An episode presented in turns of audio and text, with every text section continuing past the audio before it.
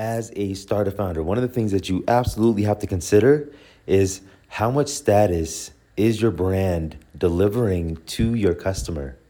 Now, in terms of status, I remember when I was looking for a boxing coach.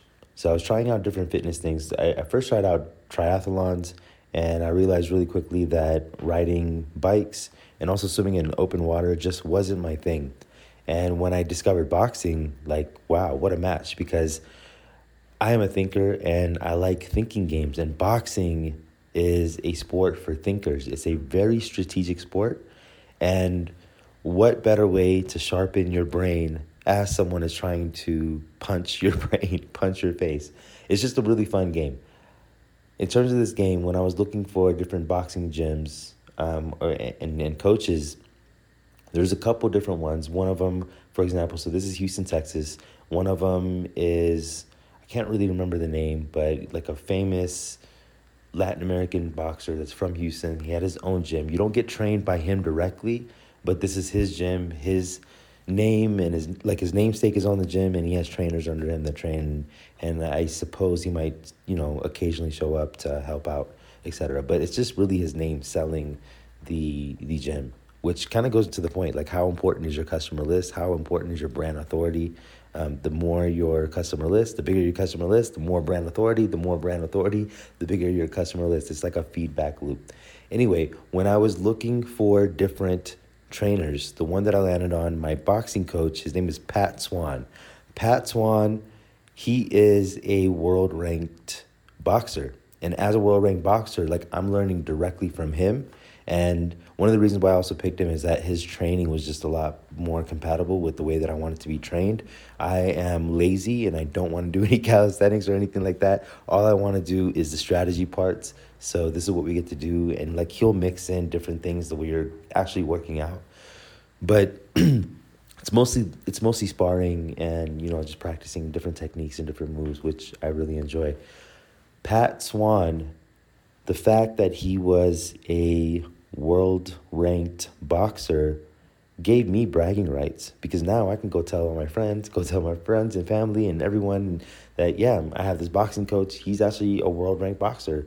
Um, you know, check it out. Like, let's go look at his Facebook. So Pat Swan has pictures of him and Muhammad Ali, and I'm obviously gonna show this to my friends because I'm like, look, this guy's legit. He has pictures with Muhammad Ali. He's fought heavyweight I'm not sure if it's heavyweight, but he's fought world ranked champions. So I can't really remember exactly which boxers that he's fought, like officially fought. It's either Holyfield or George Foreman. I can't really remember.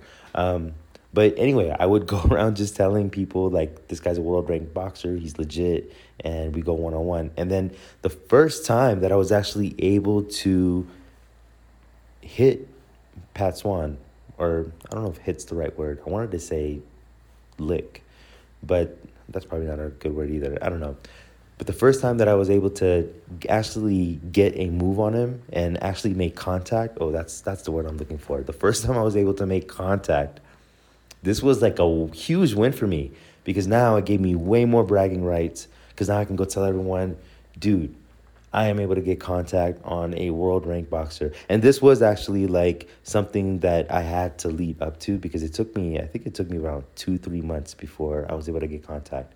And then you just get better and better. And, you know, um, the whole point is the fact that he was a world ranked boxer gave me status, right? Because now I hired a world ranked boxer and it gives me status like i'm it, it legitimizes whatever i'm doing.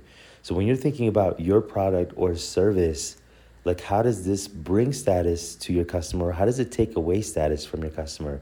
If it takes away status then this might be one of the reasons why they're not actually buying. And if it gives them status what you'll be what you'll learn is that it doesn't even matter if i went to the training sessions with pat swan. Just the fact that i had pat swan you know in my corner in terms of being my boxing coach is something that I can just brag about and people would happily pay a monthly membership for for those bragging rights.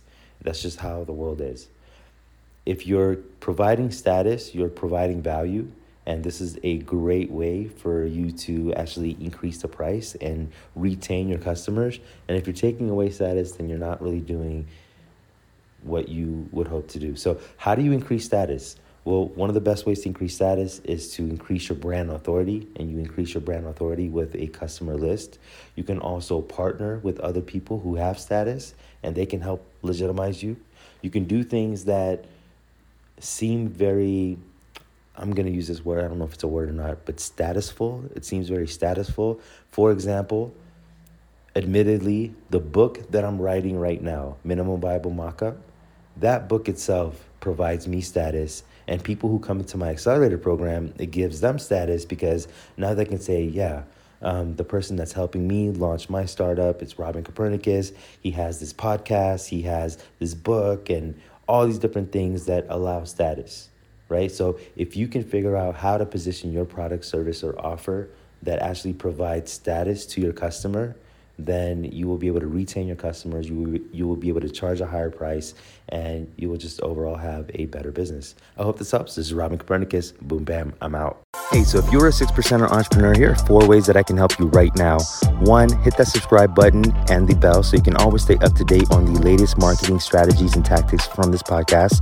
Two, find out how much of a natural born entrepreneur you are by taking the visionary quiz at robin.ws forward slash quiz. Three, join the Visionaries Facebook group at robin.ws forward slash group.